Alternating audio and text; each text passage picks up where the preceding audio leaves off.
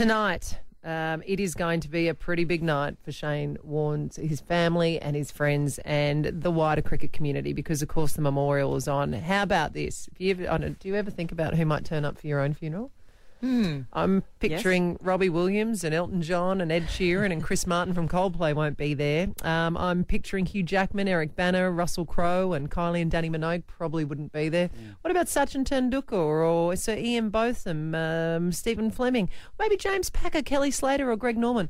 I don't know. I mean, Erin, you're probably going to be closest to getting people like that out of the three of us.